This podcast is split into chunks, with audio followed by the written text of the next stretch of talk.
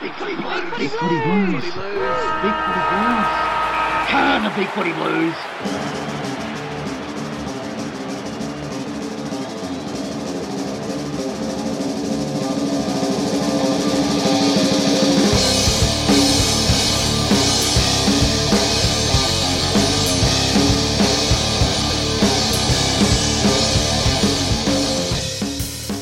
And we're back again, this time for episode 8 of the 2015 Patrick Cripps podcast. so, sorry, that should, that should read Big Footy Blues podcast. It's just that young Patrick Cripps is the talk of the Carlton town at the moment after a breakout performance on the weekend. Anyway, that's enough talking about Cripps from me. Let me introduce our panel so that they can talk about Cripps. Um, Shandog is on deck. Crip, Crips, Crip, Rising Al. Star. Our foreign correspondent Mevi is here. Hello. And trying grimly to hang on as things are getting very squeezy on there. It's the president of the Patrick Cripps bandwagon HBF. His uh, performance was choice, bro. Oh, that wasn't good. Uh, well, yeah, let's uh, let's just go straight into the first segment uh, so that we can talk more about Cripps. Uh, it's time for the weekend wake.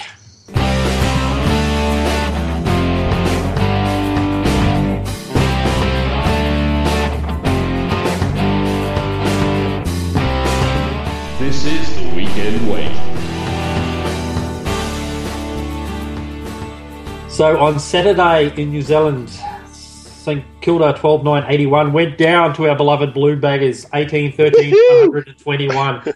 Goals for Carlton Henderson 5, Bell 4, Gibbs 2, Everitt 2, singles to Jones, Allard Cripps, Tuohy, Armfield. Uh, named in the best for Carlton were Murphy, Cripps, Henderson, Bell, Tuohy, Everitt, and Walker. And um, uh, Tut uh, was replaced uh, before the game by Matthew Dick, who started as a sub. Um, other injuries, um, uh, Allard uh, injured his nose, and uh, Buckley had a cork thigh. Um, who wants to start off? oh, look, I'll start. uh, look, it was an interesting game to go and watch live in New Zealand. Um, the, even just walking to the ground, there was so many people that did what uh, maybe and I did was that just flew in for the game. I, I doubt there would have been, you know, 200 Kiwis actually there, but um, got in, had a look around, nice little stadium. Uh, looks a bit like Etihad actually, just with no roof. First quarter was a real shambles. I just I was thinking about walking out to be honest, but thankfully I stayed and, and saw a, a pretty good fight back. Um, Mick gave them the biggest roast um, at quarter time. He just dragged them straight in. Uh, the line coaches didn't really get anywhere near him until you know right at the end of the quarter time break. So obviously what he said must have worked, and um, I think we saw um, what we can probably expect from Patrick Cripps for a long time. I hope his game was amazing. Just the way he ran and ran and ran, and you know, looking at him after the game, he was exhausted. Um, I can't remember the stats he had. I'm sure one of you guys will know, but um, just an amazing game. I think he's really sort of announced himself as a, a, a real future leader of the club, and you know, a really good player that I think we all hoped he would grow into like a, a Josh Kennedy or a, or a Jobe Watson, and I think we can really see that emerging. And what is he just turned 19? So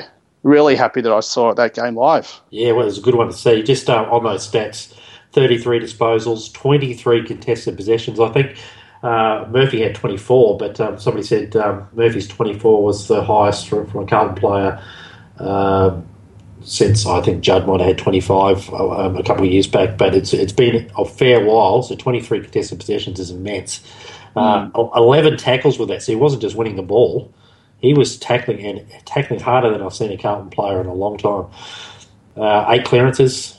Um, Yeah. Just he pretty much did it all.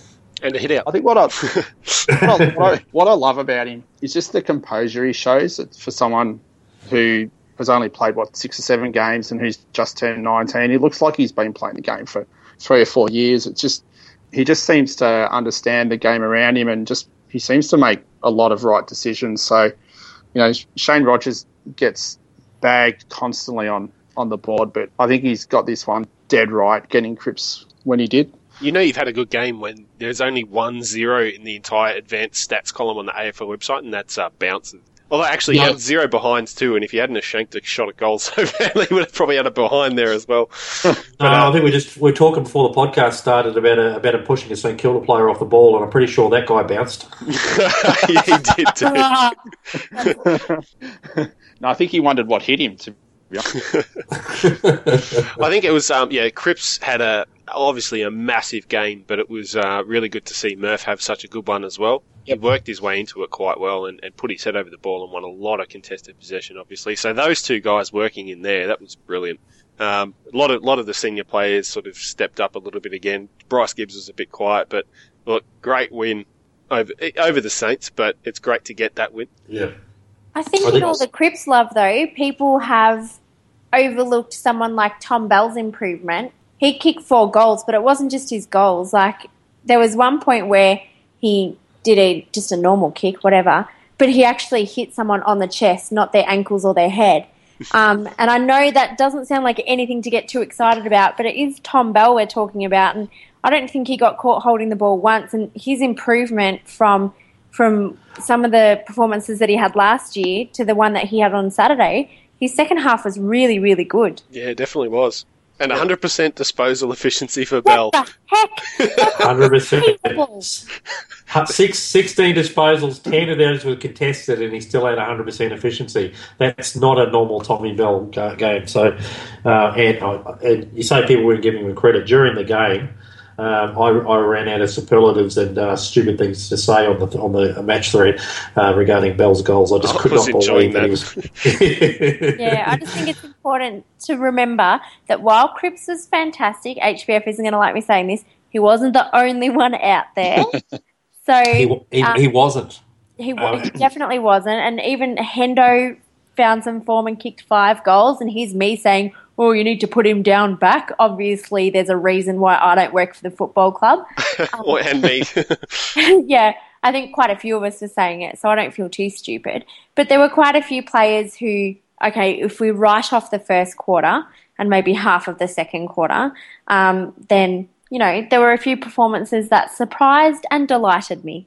Absolutely. I, I want to give credit to Dylan Buckley for providing a lot of run and drive. Just the 16 possessions, but he he knows he, he, knows where players are. He knows how to uh, find players in the open. So just those um, those handballs into the corridor and stuff like that to players on the run. Uh, he's picking out the runners and he does it. He does it well. He just got a good head on his shoulders. And um, I don't know why he wasn't in the side before, but he should, should be staying there. Totally. I think even having Boekhorst as well, he, I mean, you could tell that he tired after, you know, two and a half, three quarters. But having him and Buckley in the side just gave us something that we've been missing for the last three weeks.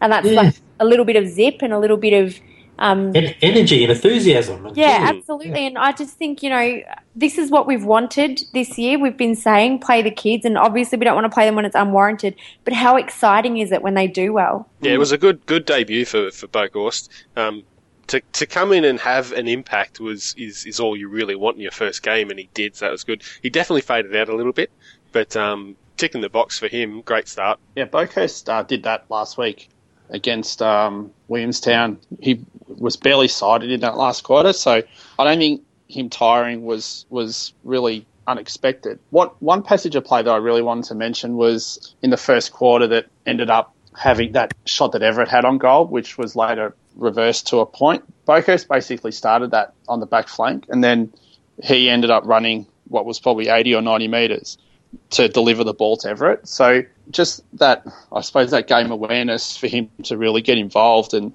and really run hard was really something that I think a lot of us wanted to see. So I think he can only get better as well, which was a good sign. But um, even the supporters sitting around us, they were all sort of murmuring about Boekhorst, and I sort of assumed that not everybody is obsessed with Carlton as we are, spending the majority of our day posting things like "Yay Cripps" with fifty exclamation points. But e- even they were saying, you know, that he just looked he looked so composed under pressure, and it's such a nice change from the players that we had last year. Say, for example, a Mitch Robinson who would just bang it on the boot and just cross his fingers and hope it went somewhere. He takes he takes the time to make the right decision, but he still doesn't look like he's about to get caught. He just looks really calm and collected. It's such a relief to have finally found one. All the mm. crap we, were, you know about our recruiting and our development, and you see a player, six game player, come out and do something like that. And we, we, we see it all the time with other teams, and we go on where, where a new player shines, and you can see that it's going to be a good one, and you're thinking, when are we, you know, when are we going to get one that looks like a standout star that they're actually going to become elite? Um, and um, it just seems like whether our development's been down or not, uh, Cripps has developed himself. Um, Pretty much. It, it, what he has, he's, he's gone out and worked on his deficiencies in his own time, mm. uh, and he's really driven, and that can only be good for our club to actually sort of raise the bar. And uh, it's just I don't know I don't I know we're carrying on about him a lot this week, and you know he, he is officially the uh, the Rising Star nomination for the for the week in what has been a big week for Rising you know for candidates, but. Um, we, we bang on about him. That's because we haven't had a lot else to bang on about. As far as you know, we, we have players who just who look good in their early games, and you and you're hopeful. You know, Lucas Kane Lucas looked good in his early games, and we were hopeful. But we've never seen a new player not for a long, long time we've seen a player that six games into their career who's actually stood out and been elite on the day. Mm. I think he sets a really good example as well for everyone on the team, not just the younger kids. But he went in the off season and worked on his deficiencies. He didn't wait for us to hire someone to help him work on it. Hmm. and I think that's really important. It's like even in the workplace when you've got someone who's a really good got a great work ethic and, and all that sort of thing, it sort of lifts the whole team up. So hopefully that will happen at Carlton, and people will look at Cripps and say that's the standard that we want. What do we read into the first quarter? it was awful. It was, it was, the it was the worst quarter I've seen Carlton play in a, in a long time, and we've seen some bad ones. It was actually uh, embarrassing. Like it was laughable. It was that embarrassing. That the none of the handballs hit targets. Their kicking was atrocious. I can't even count how many marks were dropped. Like just missed completely. It was I don't know. It, it was awful. Could we just put it down to just one of those quarters? I mean, I'm not defending him, but the the turnaround was quite stark. I mean, it was a I think St Kilda's biggest lead was 26 points, so we've turned it around by 66 points, which is a fair effort. I'm just I'm just wondering if they thought, well, you know, it's St Kilda, go through the motions a bit. It'll, you know, we'll just turn up four points. It might have just been been that? I hope not, because aren't we over that sort of thinking? This team have got no right to expect anything.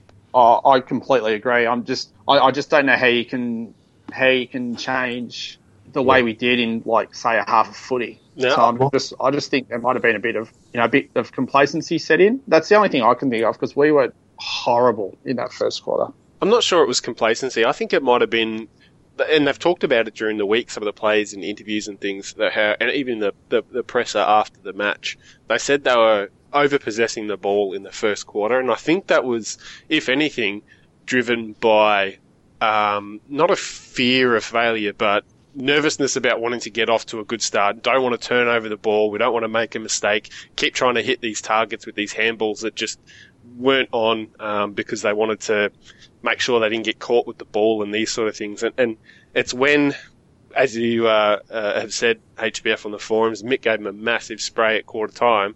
Um, I think it was uh, stop playing around with the ball and do what your job is, and that's to move yep. it on um, in, in, the way that our plan is. And once they went back to that, then it was like a different side out there again. So I, I think it wasn't complacency. I think it was being nervous about getting off to a good start or, or, something like that. And I think that's what happens when Casboult goes for a, a, set shot at goal, right? Like he stands there and him, and you can almost see him going, "Don't stuff this up! Don't stuff this up! You've got to kick a goal." And then he just overthinks it so much that um, it just goes almost backwards over his own head. Mm. So it's you know it's probably the same sort of principle. They were all week they've copped it. Uh, you know, as they're probably not even going to beat the Saints. It's the battle for the wooden spoon. It's the Bailey Rice Cup. All this sort of stuff. Um, and that you know it's probably really hard to just close all that noise off and play football. Um, Casboult copped a fair bit on the forums of this. You know, again, you know, if you can't get the basic skills right, then then get get rid of him. He shouldn't be playing anymore. Um, I, I, I, still maintain he, four contested marks. He's by far and away the best contested mark in our side, one of the best contested marks in the AFL. Um, I'm prepared to let Sav Rocca, you know, have some time with him, and and even if it means that um, Casboult plays more as the second ruck and up the ground where he's not actually going to be stuffing up shots at goal, I, I still think it's important to have him in the side, or just at least at least for the value he brings in crashing packs and um, and bringing others into the game that way. Um, because quite Taking frankly, a defender, yeah. well, look, Liam Jones is un- will be pretty underwhelming without Casboult there. Mm. He's pretty underwhelming now at the moment. He's struggling. So I have very little patience for Casboult, and it's simply because he's paid to kick goals and he can't do it. Um, he, I think he kicked zero four. Like it's just not a good return. You can't dress it up any other way. It is not what you want from a forward. But there were a few occasions where he was in our defensive fifty and he crashed a pack and he took a mark and he kicked it out to our advantage. So I don't know why they don't experiment with throwing him down back. I know people say, eh, as if you want him kicking out of the defensive, blah, blah, blah. But he actually did it well. There was nothing wrong with what he was doing there. He can kick field kicks, no problem. Just to get the uh, blood boiling a little bit more, maybe he didn't actually register a score, and he had I, at least two that I can remember shots on goal. Exactly. Both went out on the full, one to the left and one to the right. So, You know what? He can get stuffed. he wishes he kicked zero four. Two more of those and he's got a goal. From them, but my point still stands. yeah, it does, and I think um, I think once Cruiser is ready to go and comes into the side, I wouldn't be surprised if we see him replace Casboult if the other two forwards are still in form, because that's what Cruiser can do is actually kick the ball when, when he does take a mark in the forward line. He's probably not going to take as many as Casboult because Casboult is, is elite at it. Maybe we'll see Cruiser and Kaz sharing the load and maybe get Kaz more into the ruck like you've suggested as well. But if I was Casboult, I'd be very worried about um, Cruiser coming in and taking my spot unless I started kicking goals. He's only I'm a not week away. holding breath with Cruiser, and I know that's probably not a good thing to say, but I just don't want to get excited about him coming back because we've had so many false dawns with him. So I just, to me, he's like an added extra when he does come back, and I don't kind of factor him in at the moment because who knows? Yeah, he's starting to get close though. He's getting close. Yeah, Yeah, but he was close last year, and then he got freaking gastro. So, Mm. I mean, none of it's within his control. So don't for a second think that I'm saying that. But surely he'll come back through the VFL for a start. When's Yeah. the last time he played football? So I think it's going to be more than the one to two weeks or whatever it is that is currently on the website. Yeah. Yeah, I think it's going to be about a month before we see him, probably. I agree, and and I think there's um, a chance he could play this week. Um, I think maybe and I are going to go down to Sandringham and watch the Northern Yep. Blues on Sunday. So I'm I'm actually hoping that the big fella will will run out. I'd love to see him play again. It might be a bit chilly down there, maybe. So pack your thermals. Um, but yeah, no, it's um, it's uh, be exciting if he does um, if he does play this weekend. Um, one final thing on this match, since it's been talked about on the boards a bit. Um, uh, Bryce Gibbs kicked a goal um, after seemingly refusing to shepherd for Patrick Cripps, who had the ball. Is that the way you saw it? Nah. To me, I saw it as the the better goal kicker out of the two should kick the goal. So Yeah. I don't I don't see anything wrong with it. I understand other people are sort of using it to point to the the notion that Gibbs isn't working hard enough. But I mean, if you had the choice, who would you want kicking the goal, Gibbs or Cripps? I I agree. I agree. I agree with that. I mean, he, he was always the better chance to kick the goal. Cripps isn't a long kick, and um, he's, he's not that penetrating with his kicking yet. Um, so, but it was just it was just the appearances on the field. And look, you know, people say it looked like Cripps was actually waving him into Shepard. I'm not sure if that's what he was doing, or they were just sort of trying to set up with the positioning. I'm not sure. I think he was. Um, Cripps has just taken possession, had a look around left and right, and, and seeing Gibbs there, waved him into to Shepherd. But I think Gibbs had already looked ahead, realised that they were clear for the next 15 metres, and he could take a shot. So he said, Yeah. "No, no, give me the ball, I'll do it." And that's what you want your leaders to do. Yeah, that's Yeah. his, that's the vice captain's job, isn't it? Yeah, more than happy Yeah. with that decision. Mind you, if if he missed. Oh, yeah, if you miss people, would have. Yeah. sliding sliding doors, you'd never get over that. That would be, uh, yeah. Murdering him. That's right. That, that, it's just just the way it goes. It's a game of inches, isn't it? Um, look, let's just quickly move on to a brief uh, pre-game pet talk.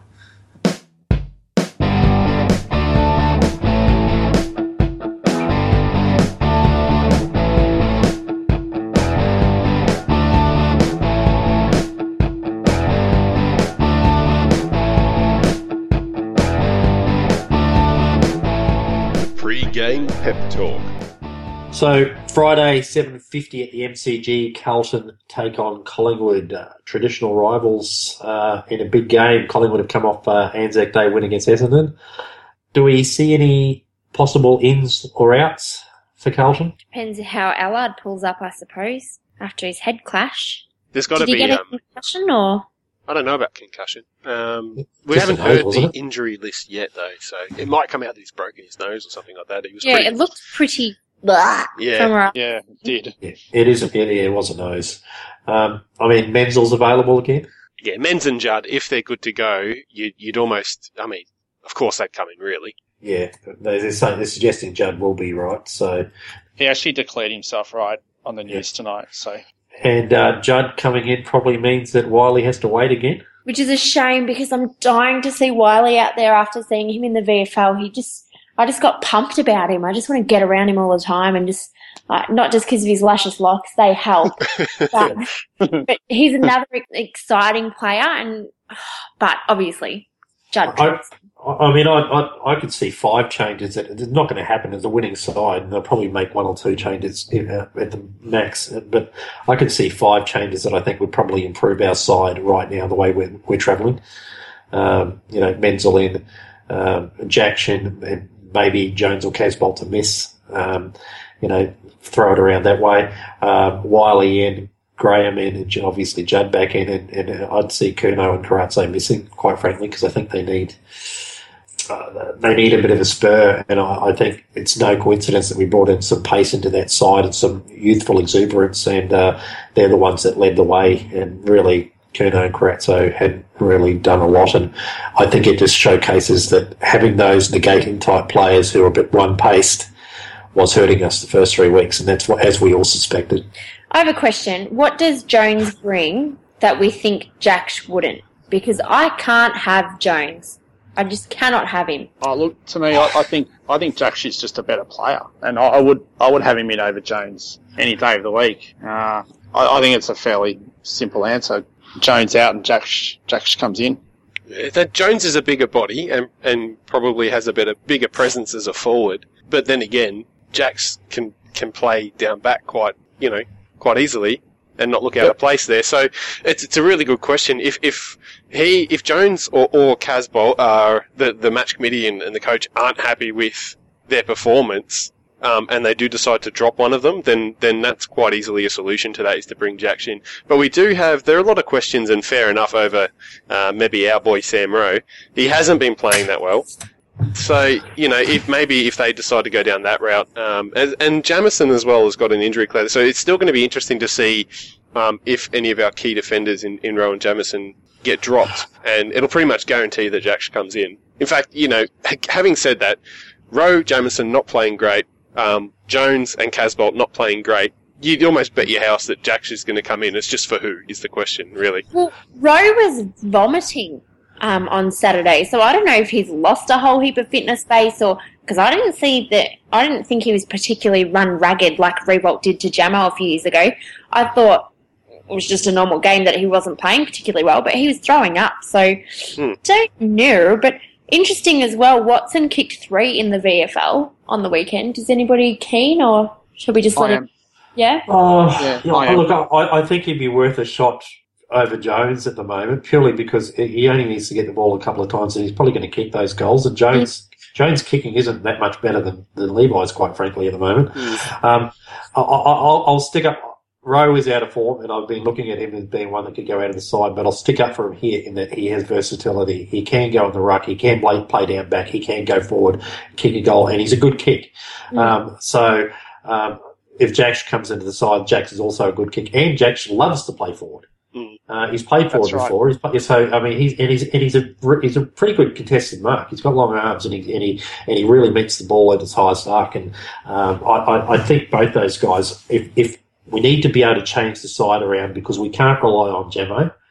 He, he seems injured from quarter to quarter and then back on again when you think he's gone. And you know, it's it's a bit it's a bit of a worry. But um, having a player like Rowe, if you have Jack and Rowe in the side um, a- as a bit of backup, and one of them playing forward.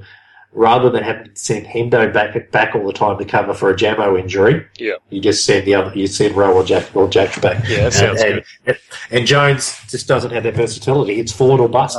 No. The Collingwood backline, just thinking about who are actually playing, the Collingwood backline, their key defenders aren't particularly big. None of them, I don't, they're, none of them are as big as Sam Rowe, who we probably want out there to take cloak, um, to, at least initially.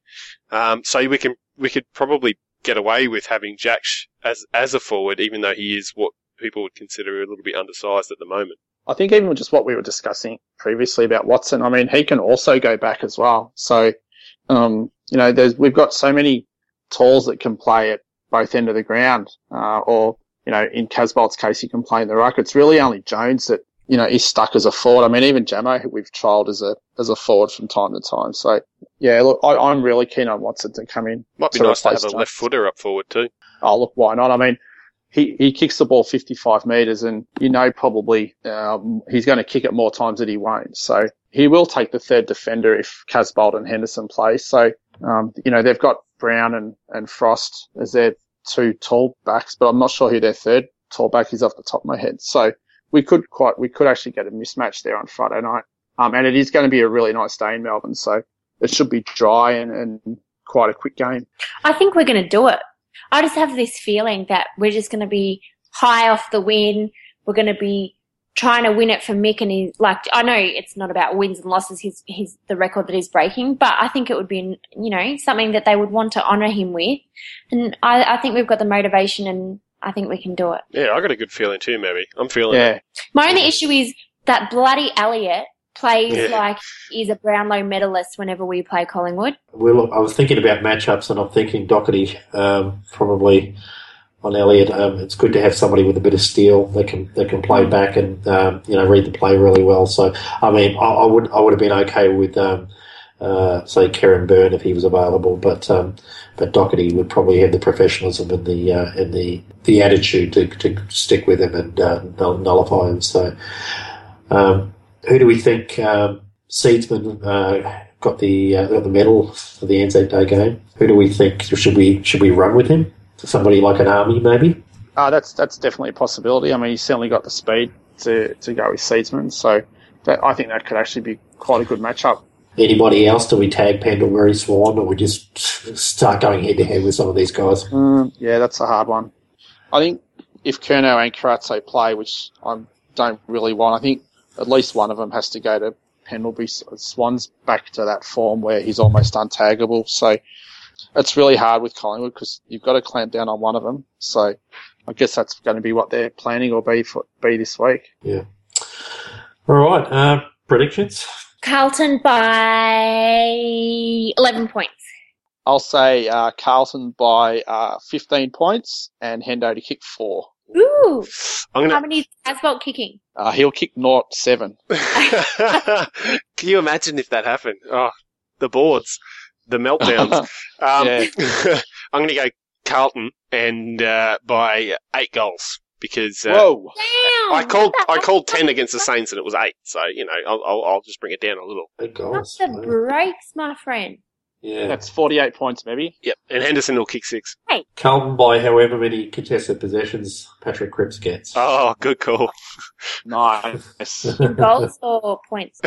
Uh, Points will do. with points. We'll go with points. I, I won't be greedy. All right, uh, I think we'll wrap it up there. Uh, lots to talk about. Finally, a little bit of joy to be had, and um, maybe something to look forward to. If we can go, if we can win on Friday night and go to two three, suddenly that uh, doom and gloom picture around about quarter time last Saturday will be a distant memory. So until next week, uh, thanks for joining us, Shandog. Norris, thank you. Everyone, book your tickets for the grand final. I did actually see one of our one of our posters talking about top four now that we've started. I'm like, come on. I saw that too, and I thought, I'm just going to let them be happy. yeah, yeah. We it turn somersaults and all that. Is that right? Is that what we're doing? Yeah. Um, anyway, um, thanks HBF, Good night, everybody. and and thanks, Mebby. Would you say goodbye to all your fans out there, Mebby?